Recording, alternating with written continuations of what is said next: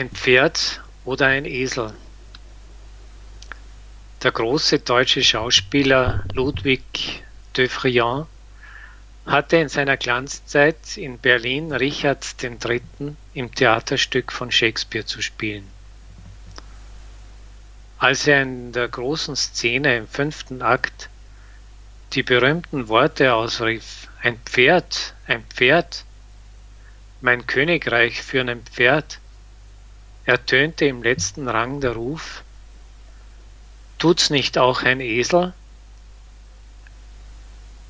Gewiss, kommen Sie nur herunter, antwortete D'Effroyant schlagfertig und hatte damit die Lacher auf seiner Seite.